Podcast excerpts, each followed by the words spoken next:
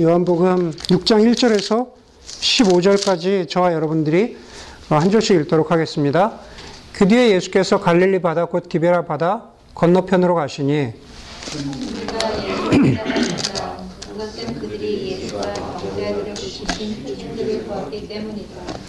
예수께서 산에 올라가서 제자들과 함께 앉으셨다.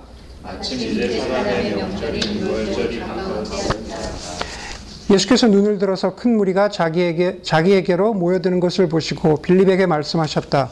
우리가 어디에서 빵을 사다가 이 사람들을 먹이겠느냐? 예수께서는 빌립을 시험해 보시고자 이렇게 말씀하신 것이었다. 예수께서는 자기가 하실 일을 잘 알고 계셨던 것이다. 빌립이 예수께 이렇게 대답하였다. 이 사람들에게 모두 조금씩이라도 먹게 하려면 빵 200데나리오 너치를 가지고서도 충분하지 못합니다. 하나이며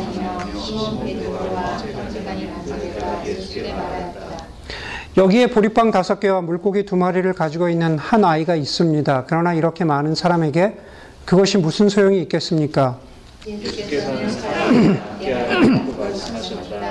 그곳에는 풀이 많았다. 그래서 그들이 앉았는데 남자의 수가. 예수께서 빵을 들어서 감사를 드리신 다음에 앉은 사람들에게 나누어 주시고 물고기도 그와 같이 해서 그들이 원하는 대로 주셨다. 그들이 배불리 먹은 뒤에 예수께서 제자들에게 이렇게 말씀하셨다. 남은 부스러기를 다 오고 조금도 버리지 마라. 그래서 보리빵 다섯 덩이에서 먹고 남은 부스러기를 모으니 열두 광주리에 가득 찼다. 사람들은 예수께서 만드신 표징을 보고 이분은 참으로 세상에 오시기로 된 그 예언자이다고 말하였다. 예수께서 사람들이 와서 억지로 자기를 모셔다가 왕으로 삼으려고 한다는 것을 아시고 혼자서 다시 산으로 물러가셨다. 어, 우리가 한 번씩은 다 들어봤을 만한 그 성경에 나오는 오병이어의 기적에 관한 어, 이야기를 가지고 오늘 우리가 말씀을 함께 나누도록 하겠습니다. 그 목사인 저는 그 목회자인 저는 자신의 말이나 자신의 글을 통해서 자신의 생각을 표현해야 하는 사람입니다.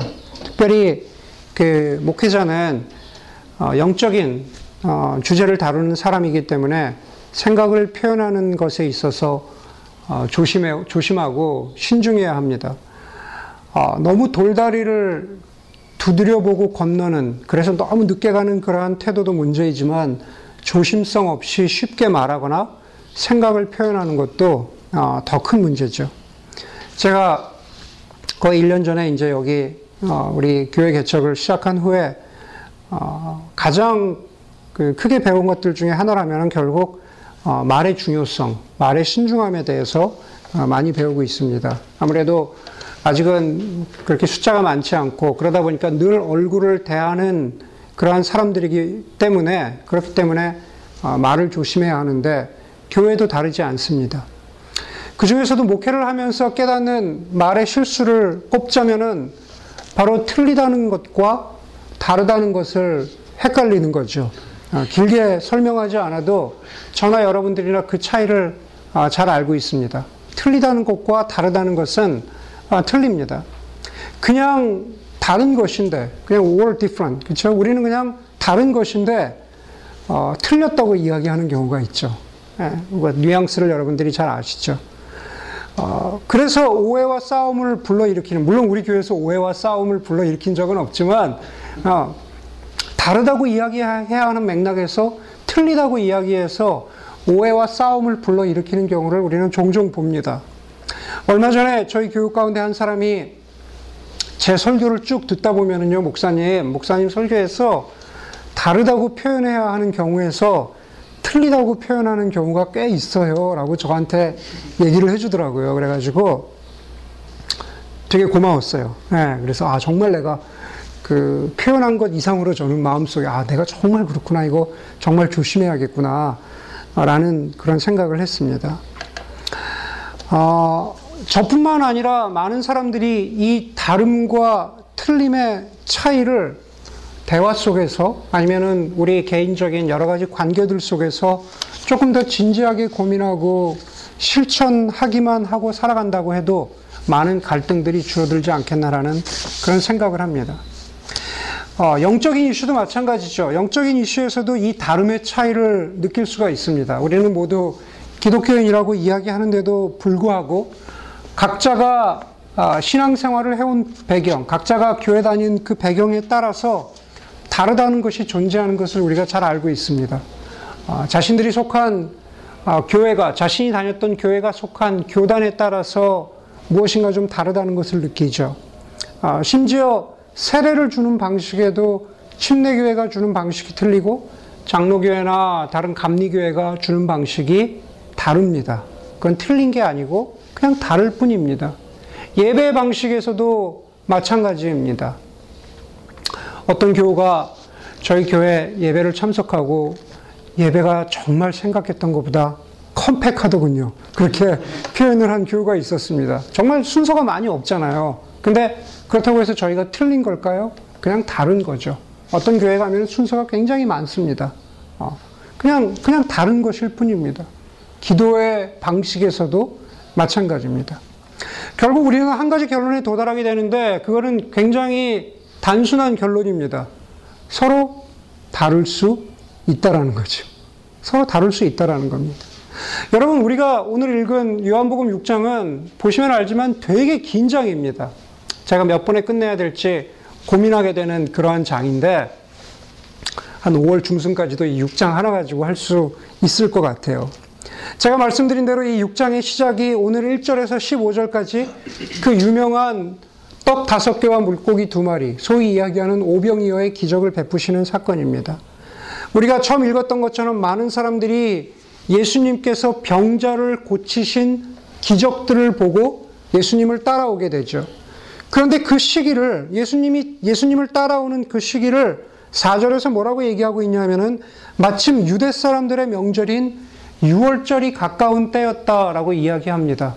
조금 더 부연 설명을 드리자면은 6월절은 결국 이스라엘, 이스라엘 사람들의 전통에서 하나님의 영이 그, 그, 이집트에 있었던 모든 첫 번째 난 그, 뭐, 아이에서부터 동물에 이르기까지 모든 것들을 다 죽이는데, 그런데 그 하나님의 영이, 어, 이스라엘 사람, 그 문지방에다가 양의 피를 바른 이스라엘 사람들의 문은 넘어갔다. 영어로 pass over라 그러죠.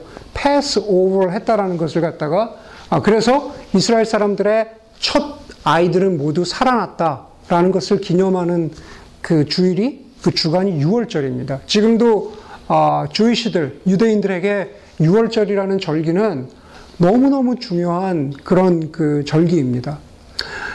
예수님께서 6월절 성경을 보면은 6월절이 되셔서 그 어떤 그 6월절과 관계해서 사건들이 일어나는 것을 보게 되는데 최소한 요한복음만 보더라도 우리가 이미 2장 13절에 보면 예수님께서 예루살렘 성전을 뒤집어 엎으시는 그러한 장면이 나오는데 그때 예수님께서 왜 예루살렘 성전에 가셨냐 하면은 그때가 바로 6월절이었기, 6월절이었기 때문에 그렇습니다.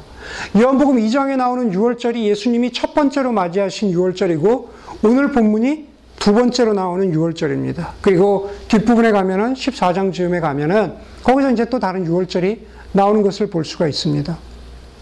그때쯤에 예수님께서 기적을 베푸신 것을 보고 아주 굉장히 많은 무리가 자기에게 오고 있는 것을, 자기를 따라오고 있는 것을 예수님께서 보십니다.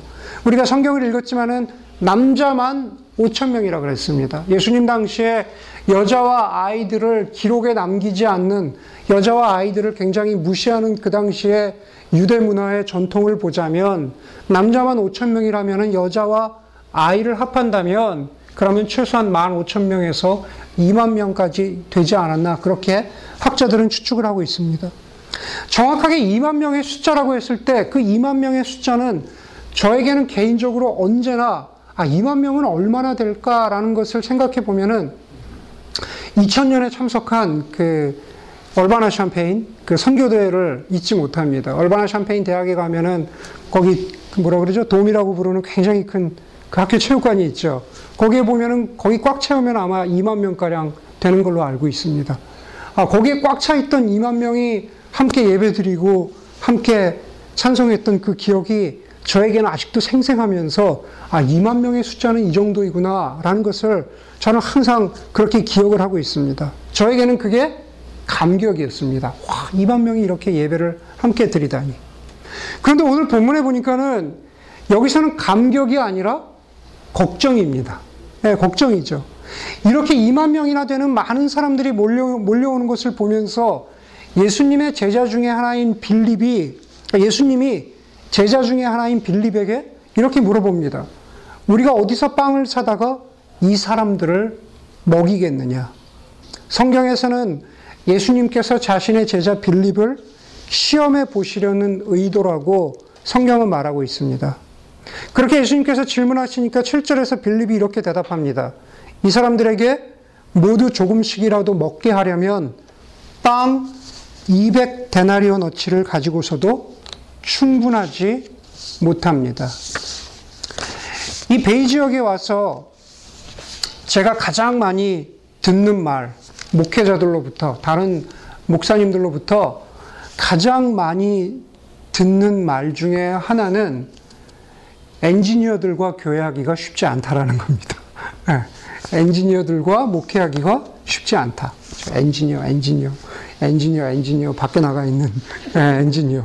네. 너무 일차원적이고, 우리 미영자매는 엔지니어로 봐야 될지 아닐지, 아니죠. 너무 일차원적이고 말초적인 해석일지 모르겠지만은, 그러면서 그분들이 하시는 많은 것들의 그 엔지니어들과 함께 교회 생활하기 힘들다는 것들 중에 공통적으로 나오는 그, 그 이야기 중에 하나는 이런 겁니다. 엔지니어들은 넓게 보는 시각이 부족하다. 아. 회사에서도 자기들의 프로젝트의 완성도를 높이고 정확성을 기해하기 때문에 아주 굉장히 detail orient 되어 있는데 그 detail orientation 되어 있는 그 그런 그 태도가 심지어 신앙생활, 교회 생활에서도 그렇게 하는 경우가 대부분이라고 그분들이 말씀하셨습니다. 저는 그거를 무조건 나쁘게만 볼 수 없지만 또 어떤 경우에는 또 무조건만 무조건 좋게만 그 볼 수도 없겠죠. 저희 교회는 전형적으로 엔지니어들과 함께 시작한 교회입니다. 물론 저희 교회는 제가 지금 말씀드린 그 스테레오 타입의 전형적인 그 엔지니어들의 스테레오 타입과는 조금 다르다는 느낌을 제가 가질 때가 많습니다. 아, 너무 시각이 좁아. 어, 그런, 그런 느낌은 사실 저는 그렇게 많이 갖지 않습니다. 그러나 모르죠. 어쩌면 미래 어떤 순간에, 아, 이래서 엔지니어들이구나. 라고 느끼는 순간이 있을지도 모르겠습니다.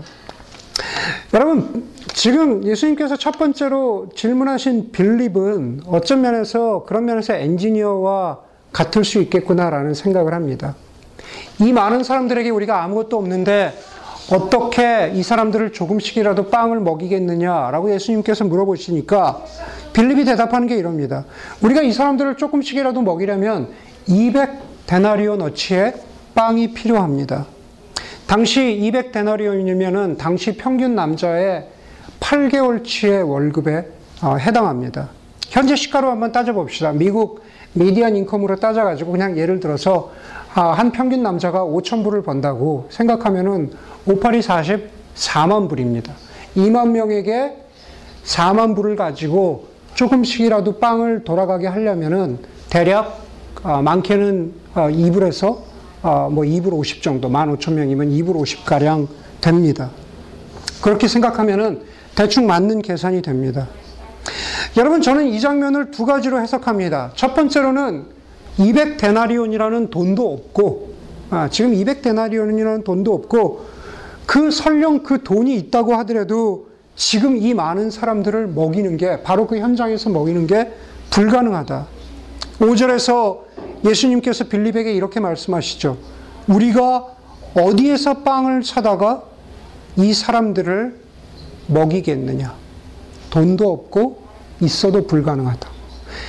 예수님께서 그렇게 물어보지 않으셨어도 빌립이라면 어, 엔지니어라면은 예, 했을 만한 생각입니다. 돈도 없고 어, 전혀 계획이 안 나오는 겁니다. 예전에 코스타라는 그 사역을 섬길 때 저희가 인디아나의 앤더슨, 앤더슨이라고 하는, 앤더슨 대학이라고 하는 그 작은 대학에서 일주일 동안 수양회를 가졌습니다. 코스타가 끝나고 금요일 날 돌아갈 때 시카고에서 하는 수양회에서는 돌아가는 참가자들에게 돌아가면서 먹으라고 김밥을 나눠줍니다. 시카고니까 가능하죠. 시카고에는 뭐 아, 한인 마켓도 있고 한인 식당도 있기 때문에 미리 주문하면 김밥을 나누어 줄 수가 있습니다. 그런데 여러분 인디아나를 가보신 적이 있으신지 모르겠지만은 한여름 7월에 한여름 7월에 인디아나에서 김밥을 구할 수가 없습니다. 돈이 있어도 김밥을 구할 수가 없어요. 그래서 김밥 대신에 우리가 생각해낸 게 미국 어디에나 있는 Subway 샌드위치입니다. 예. 그래서 금요일 날 점심 때 돌아가는데 금요일 날 아침에 앤더슨이라고 하는 그 동네에 있는 Subway에 가서 물론 그날 아침은 아니고 한 그 전날쯤에 목요일이나 수요일쯤 가서 동네 Subway에 어, 주문을 합니다. 매니저를 불러서 우리가 금요일 날 11시까지 600개의 어, 샌드위치가 필요하다. 음, 햄 샌드위치랑 뭐 다른 샌드위치 필요하다. 여러분, 그 시골 동네 Subway 샌드위치에서 600개 주문을 받아본 적이 없습니다. 네, 600개 주문을 받아본 적이 없어요. 돈을 주겠다고 해도, 계약금을 걸어, 걸고, 우리가 미리 돈을 다 주겠다고 해도, 600개를 어떻게 만들어낼지, 이 사람들이 그렇게 큰 주문을 받아본 적이 없어서 당황합니다. 네, 그럴 때는 당황하지 말고, 네, 이렇게 이렇게 하면 되지 않겠냐고, 우리가 그 서브웨이 사람들을 잘 설득하고 조언을 해줘서 일을 잘 끝마치도록 해줘야 합니다. 끝. 그죠? 여러분, 지금 본문이, 지금 본문이 그런 상황입니다. 그리고 빌립의 반응은, 빌립으로서는 당연한, 당연한 반응인 거죠. 여러분, 성경을 보면은 빌립의 성향을 보여주는 다른 구절들이 여러 군데 나오는데, 대표적인 구절이 요한복음 14장 8절에서 10절에 보면은 요한복음 14장 8절에서 10절은 예수님께서 십자가에 달려 돌아가시기 전에 최후의 만찬, 최후의 식사를 제자들과 하는 그러한 장면인데 엔지니어 타입의 빌립이 이렇게 예수께 말합니다. 주님, 우리에게 아버지를 보여주십시오. 그러면 좋겠습니다. 그러자 예수께서 이렇게 대답하십, 대답하십니다. 빌립아, 내가 이렇게 오랫동안 너희와 함께 지냈는데도 너는 나를 알지 못하느냐? 나를 본 사람은 아버지를 보았다. 그런데 네가 어찌하여 우리에게 아버지를 보여주십시오 하고 말하느냐? 그렇게 오랜 동안 하나님, 예수 그리스도와 함께 있으면서 예수 그리스도가 누구인지, 하나님 아버지가 누구인지를 보았음에도 불구하고, 그리고 이제 예수님께서 십자가에 달려 돌아가시기 전에 마지막 제자들과 마지막 식사를 하는 자리에서도 빌립은 증거를 요구하고 있습니다. 구체적인 어떤, 어떤 증거를 자신이 이해하는 그 안에서 이해되어야 하는 그런 예수님을 요구하고 있습니다. 여러분, 오늘 본문에 보니까 빌립과는 정반대의 인물이 등장합니다. 바로 예수님의 제자 중에 하나인 안드레입니다.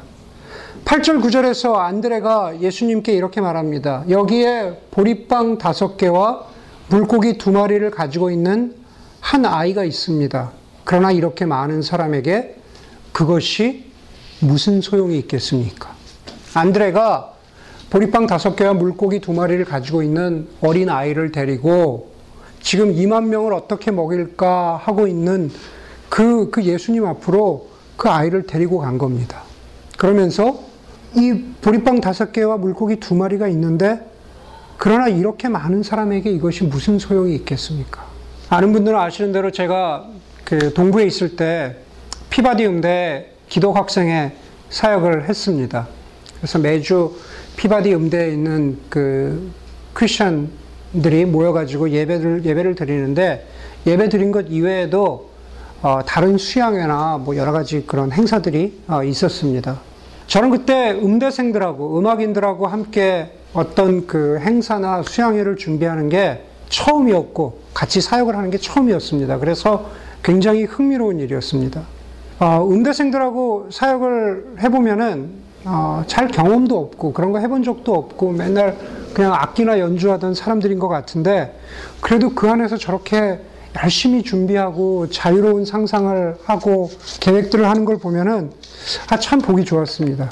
그래서 아, 나 같으면 저렇게 안 할 텐데 저렇게라도 할 수 있구나. 저렇게라도 생각할 수 있구나. 라는 그 모습들을 보는 게 참 보기 좋았습니다. 그런데 음대생들이 막 여러 가지 계획들을 해요. 여러 가지를 막 계획하다가 우리가 잘 아는 어떤 그 자매가 막 저랑 같이 앉아서 막 계획을 합니다. 계획을, 계획을 하다가 어느 순간에 현실로 딱 돌아오면은 이렇게 말하는 겁니다. 근데 이건 좀 힘들겠죠, 목사님? 자기가 막 계획을 하다가 저는 처음부터 그게 힘든지 알고 있었거든요. 그런데 혼자 막 얘기를 하다가 어, 근데 좀 힘들겠죠, 목사님? 아, 이렇게 얘기하는 겁니다. 그러면 그때 슬며시 나서서 뭐 조언도 해주고 같이 이야기도 하고 정리를 하곤 했습니다. 안드레가 오병이어를 가진 한 소년을 예수님께 데리고 와서 여기 보리빵 다섯 개와 물고기 두 마리가 있습니다. 근데 이걸로는 좀 힘들겠죠, 예수님? 네, 지금 이렇게 얘기하는 그런 장면입니다. 여러분, 안드레는 우리가 흔히 잘 알고 있는 예수님의 제자, 첫 번째 제자라고 말하는 베드로의 형제죠. 상대적으로는 성경에서 베드로가 안드레보다 주목을 많이 받죠. 베드로 성당은 많이 들어보셨겠지만 안드레 성당을 들어보셨습니까? 네, 물론 좀 없진 않습니다. 안드레는 원래 세례 요한의 제자였고 그리고 요한복음 초창기에 보면은 세례 요한의 제자였다가 예수님의 제자가 된 후에 베드로에게 예수님을 소개하는 게 바로 안드레입니다. 베드로에게 이렇게 말합니다. 자기 형제인 베드로에게 내가 오늘 메시아를 만났다. 라고 그렇게 자신있게 말할 만큼 순수한 사람입니다. 그 안드레는 오래되지 않은 만남에서 예수님을 메시아로 확신하고 자신의 생업을 버리고 예수님을 쫓아갈 만큼 헌신적인 사람이었고 그 후에 복음서에 몇 번 나오지 않는 기록이지만 그 기록들을 보면 예수님을 만나기 원하는 많은 사람들을 예수님께로 주저없이 이끌고 오는 그런 열정적인 사람이었습니다. 요한복음 12장인가에서 보면은 그리스 사람들이 예수님께 헬라 사람들이 예수님을 만나기를 원하는데 그 사람들까지도 데리고 옵니다. 뭐 마치 상상해 보자면은 우리가 한국말을 쓰는 한국 사람인데 막 나가가지고 여기 밖에 나가서 Spanish 한마디도 못하면서 막 우리 교회 오라고 어 예수님 만나보라고 막 이런 이런 열정적인 사람인 거죠. 계산적이지 않고 냉정하기보다는 열정이 앞서는 그런 안드레가 이제 보리빵 다섯 개와 물고기 두 마리를 가진 소년을 예수님께 소개합니다. 빌립과 다른 사람입니다. 그렇죠? 처음에 봤던 빌립하고 다르죠. 생각하는 바가 틀립니다. 우리는 오늘 본문에서 또 다른 사람, 아니 사람들을 만나게 됩니다. 그들은 누구냐면 오병이어 기적의 수혜자들이죠. 오병이어의 기적을 그 현장에서 경험한 사람들입니다. 빵과 물고기가 끊이지 않고 공급되는 그 기적을 경험한 사람들입니다. 그런데 그것을 통해서 배부르기까지 했는데 거기서 멈추지 않고 자신들의 목적을 이루려고 한 사람들입니다. 무슨 얘기냐 하면은 바로 그 목적은 예수를 왕으로 삼으려고 하는 목적이었습니다. 제가 오병이어를 베풀었고 여러분들이 저를 왕으로 삼으려고 하는 그런 장면을 우리가 한번 생각해 볼 수 있다라는 겁니다. 물론 여러분 오늘 본문에 나오는 그 이야기를 보면 예수님의 기적만으로도 왕이 되실 수 있을 것 같아요. 얼마나 놀라운 기적입니까? 빵 다섯 개와 물고기 두 마리인데 어, 그것으로 그것을 계속 끊이지 않고 베푸는 그런 기적이 나왔는데 그런데 문제는 뭐냐면은 정작 당사자인 예수님은 그럴 생각이 없었는데 이 사람들의 예수님을 왕으로 세우고자 하는 이 사람들의 열망이 너무 컸던 겁니다. 15절에 보니까는 이렇게 말합니다. 예수께서는 사람들이 와서 억지로 자기를 모셔다가 왕으로 삼으려고 한다는 것을 아시고 억지로 영어 성경에서 by force를 뜻하는 헬라어는 harpazo라는 단어인데 by force이기도 하고 또 본래적인 의미는 to seizera는 단어입니다. 예, 우리 그 carpe diem 아시죠? to seize the day 할 때 그 seize라는 예, 영어 단어입니다. 여러분 이 harpazo라는 단어가 쓰인 성경의 본문들을 찾아보면 by force. 결국에는 힘이 지배한다. 센 것이 이긴다. 억지로 무엇인가 한다. 우리 한국식 속담에서 이야기하자면은 꽁 잡는 게 매다. 어, 그냥 방법은 어떤 어떤 동기는 중요하지 않고 어쨌든 간 힘센 게 이긴다라는 그러한 뉘앙스를 담고 있습니다. 결국 수많은 사람들이 오병이어의 기적을 경험한 다음에 여기서도 숫자, 힘으로써 예수 그리스도를 왕으로 세우려고 하는 거죠. 그런데 예수는 정작 그럴 의도가 없었습니다.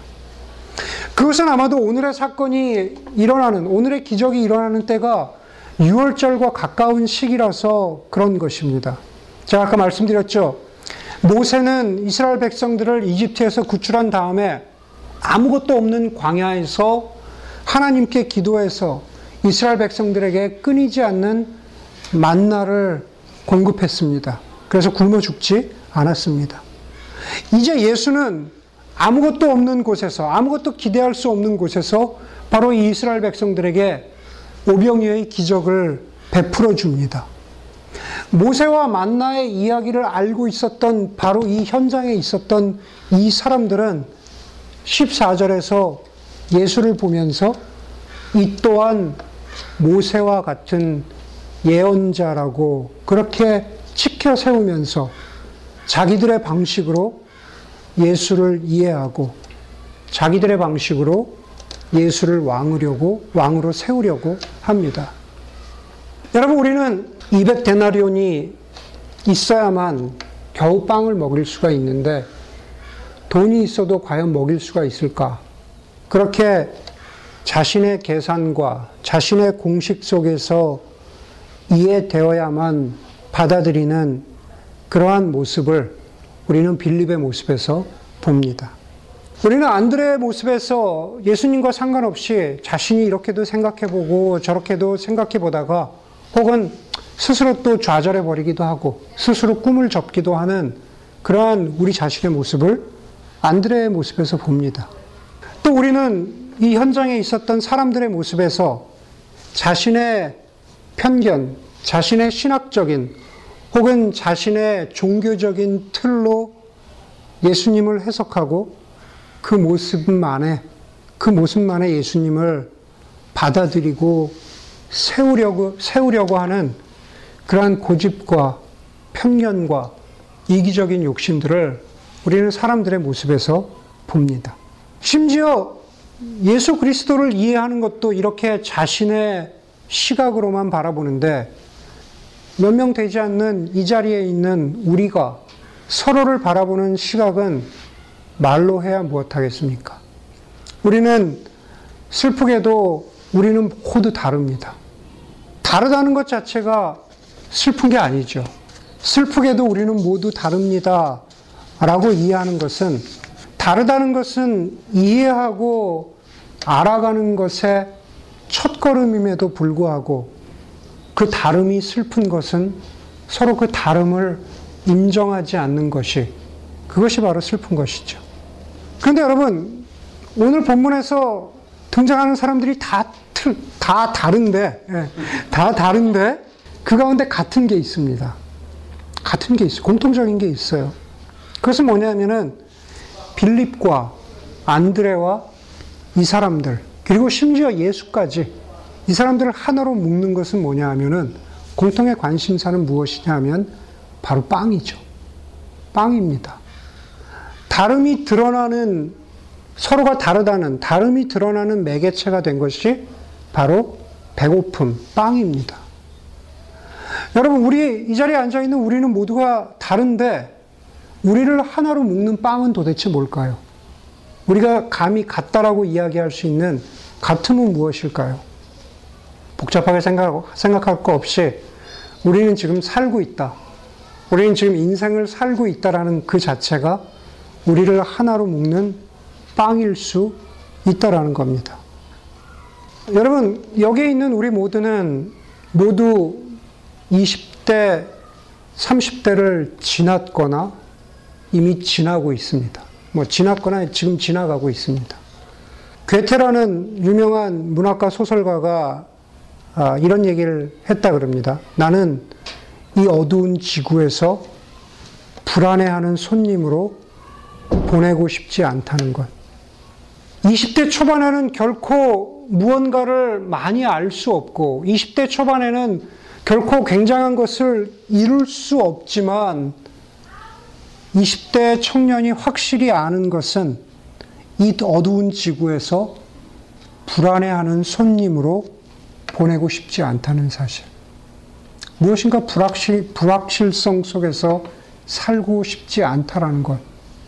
아마 20대 초반에 우리 모두가 가졌던 인생에 대한 고민이 아니었을까라는 생각을 하게 됩니다.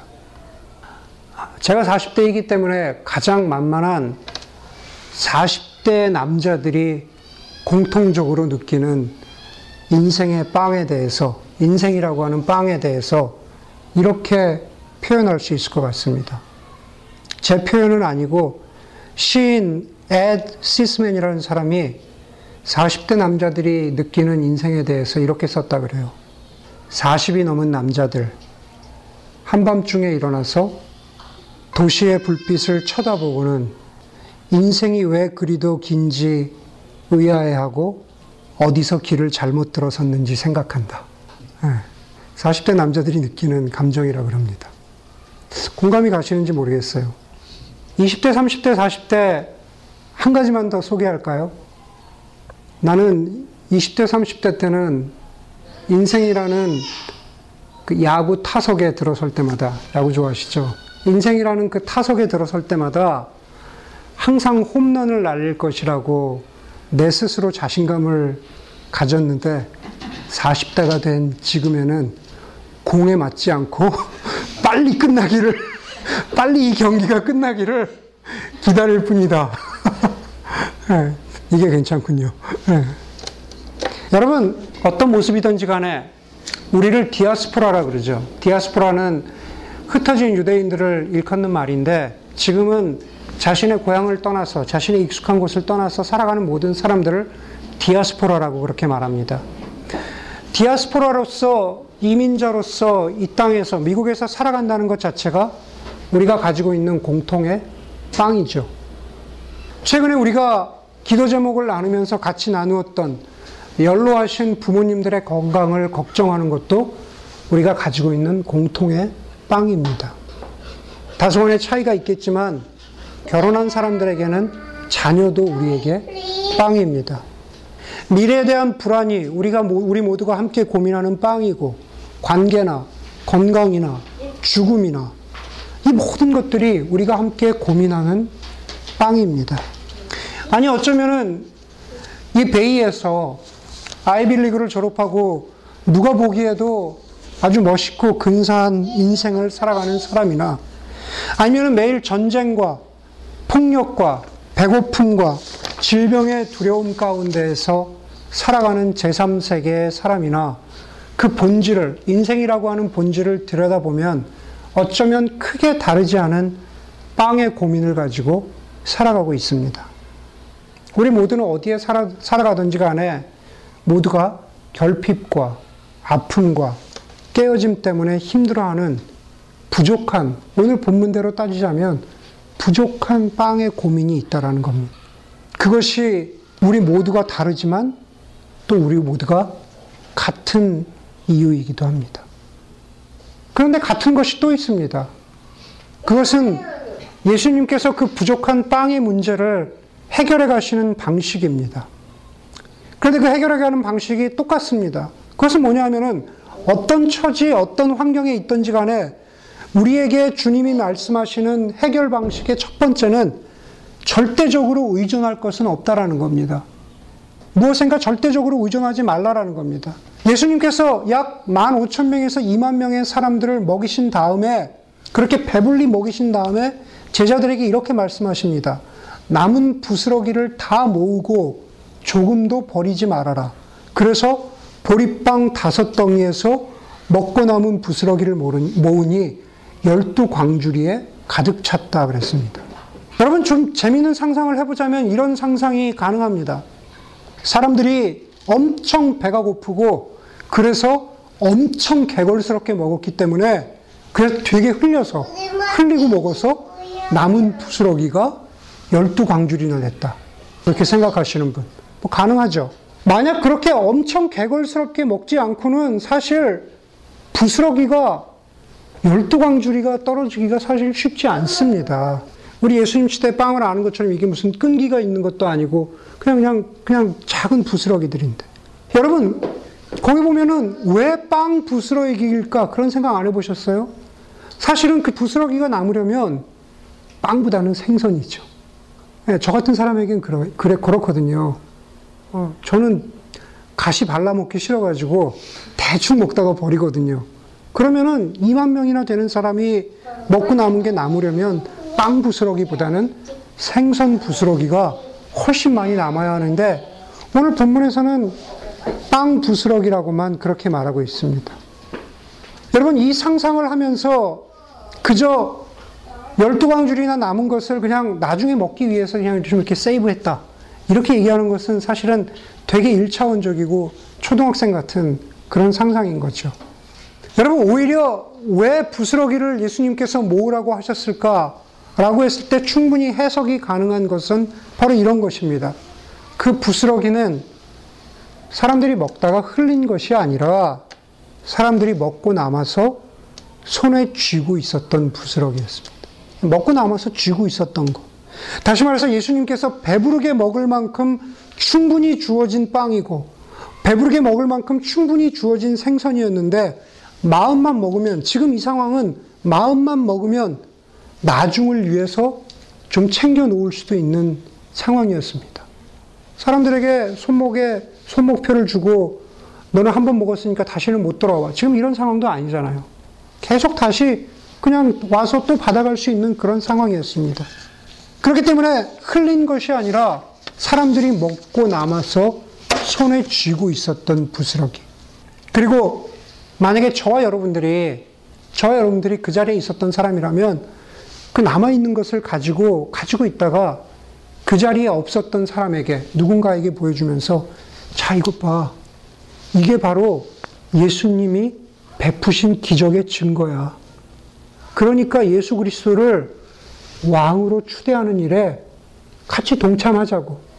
비록 너는 지금은 기회를 놓쳤지만 다음번에 빵이 아니라 더 큰 것으로 보상받을 수도 있어. 라고 그렇게 사람들을 선동하기에 굉장히 좋은 증거물이 되는 겁니다. 그런 사람들의 의도를 아셨던 예수님께서 아예 그런 여지를 두지 않기 위해서 부스러기를 거두어 가신 겁니다. 6장 26절을 보면은 그 해석이 가능합니다. 6장 26절에 보니까는 예수님께서 그 똑같은 사람들입니다. 그들에게 대답하셨다. 내가 진정으로 진정으로 너희에게 말한다. 너희가 나를 찾은 것은 표징을 보았기 때문이 아니라 빵을 먹고 배가 불렀기 때문이다. 여러분 곰곰이 생각해 보십시오. 빵이 없는 상황에서 빵을 먹고 배가 부른 게 표징 아닙니까? 그렇죠. 빵이 없는 상황에서는 내가 무엇인가 없는 상황에서 내가 공급받았다라는 게 그게 표적, 기적입니다. 그런데 예수님께서는 너희가 나를 찾은 것은 표적을 보았기 때문이 아니라 빵을 먹고 배불렀기 때문이다. 26절에서 예수님께서는 표적과 기적과 배부른 것을 분리하고 계시는 거죠. 이해가 되세요? 네. 예수님께서 가리키시는 표적의 목적과 사람들이 바라보고 있는 표적의 목적이 틀렸다는 겁니다. 예수님의 손가락은 달을 가리키고 있는데 사람들은 예수님의 손가락만 쳐다보고 있는 것과 별로 틀, 틀리지 않은 겁니다.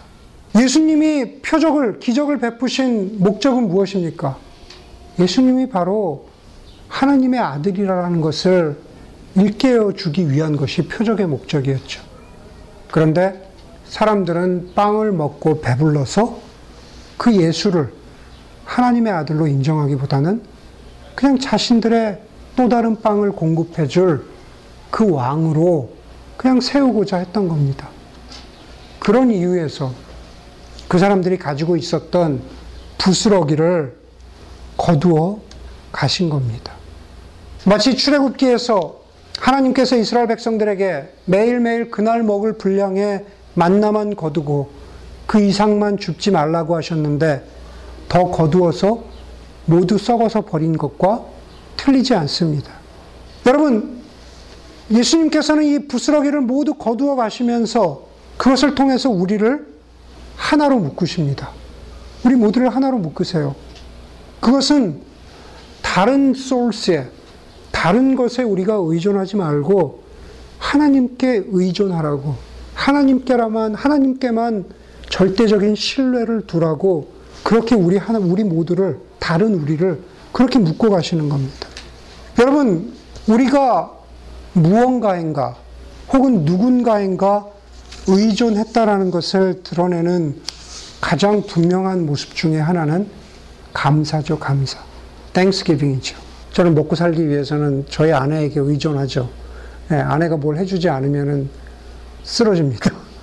제가 아내에게 의존하고 있다라는 것을 보여주는 가장 표현, 아주 아주 원초적인 표현이 감사라는 겁니다. 밥 해줘서 고마워. 뭐 이런 이런 거죠. 이해가 되시죠? 우리가 무엇인가 의존하고 있다라는 것을 보여주는 가장 원초적인 표현은 감사인데 누군가 이야기하기를 복은 복이라는 것, blessing. 복은 우리를 감사로 이끌 수 있지만 감사하는 마음의 근원은 아니라고 했습니다. 오히려 하나님과 하나님의 선하신 뜻을 즐거워하는 것이 감사하는 마음의 핵심이라고 했습니다. 다시 말해서 오늘 스토리로 이야기하자면 빵은 복입니다. 빵을 통해서 우리는 감사하는 마음을 가질 수 있지만 그러나 빵이 감사하는 마음의 파운데이션, 근원은 아니라는 겁니다. 11절에 보니까는 예수께서 빵을 들어서 감사를 드리신 다음에 앉은 사람들에게 나누어 주고 물고기도 그와 같이 하셨다라고 했습니다. 예수님께서 빵을 들어서 빵과 물고기를 들어서 하나님께 감사를 드린 것은 빵 자체에 감사의 의미가 있는 것이 아니라 바로 그 기적을 베풀어 주시는 감사의 근원은 하나님과 그분의 선하신 뜻에 있음을 우리로 하여금 알게 하시는 그런 목적이 있는 겁니다. 다시 말해서 빵과 물고기에 대한 감사는 바로 이 세상에 있는 자원이나 리소스에 의존하는 것은 유한한 것이고 그것을 공급해 주신 하나님께 의존하는 것. 그것이 바로 그 자리에 있었던 모든 사람들이 다르지만 그것이 우리가 가져야 하는 공통적인 한 가지 마음이라고 일깨워 주신 겁니다. 성경에서는 영원하신 창조주 하나님과 그분의 뜻을 아는 것, 그리고 그 하나님의 아들이신 예수 그리스도를 통해서만 구원을 받을 수 있다. 영원한 하나님 나라의 삶을 누릴 수 있고 완전해질 수 있다라는 것을 보여준 것. 그것이 바로 하나님 나라의 복음이고 하나님 나라의 이야기입니다. 그것이 바로 우리가 다르지만 같은 이유입니다. 바로 그 감사를 우리 삶에서 인정할 때 우리가 지금 살아가는 모양, 살아가는 기질, 살아가는 방식과 이해는 모두, 다를지라도 그럼에도 불구하고 우리는 지금 같을 수 있습니다. 그리고 우리의 마지막이 같을 수 있다라는 겁니다. 사랑하는 교회 여러분, 우리는 모두 틀립니다. 그러나 감사의 근원이 되시는 창조주와 구세주가 되시는 그 하나님을 고백하는 믿음, 그리고 그 하나님이 언젠가 처음 이 세상을 창조하셨던 대로 그렇게 완전하게 회복시키실 것이라는 그 믿음과 소망을 가지고 살아가는 그 안에서 우리는 같습니다. 바로 다르지만 같을 수 있는 그 이유와 소망을 가지고 그 진리를 기억하면서 살아가는 그러한 여러분들, 또 다르지만 함께 그 모습을 이루어가는 저희 교회가 되기를 주의 이름으로 간절히 소원합니다.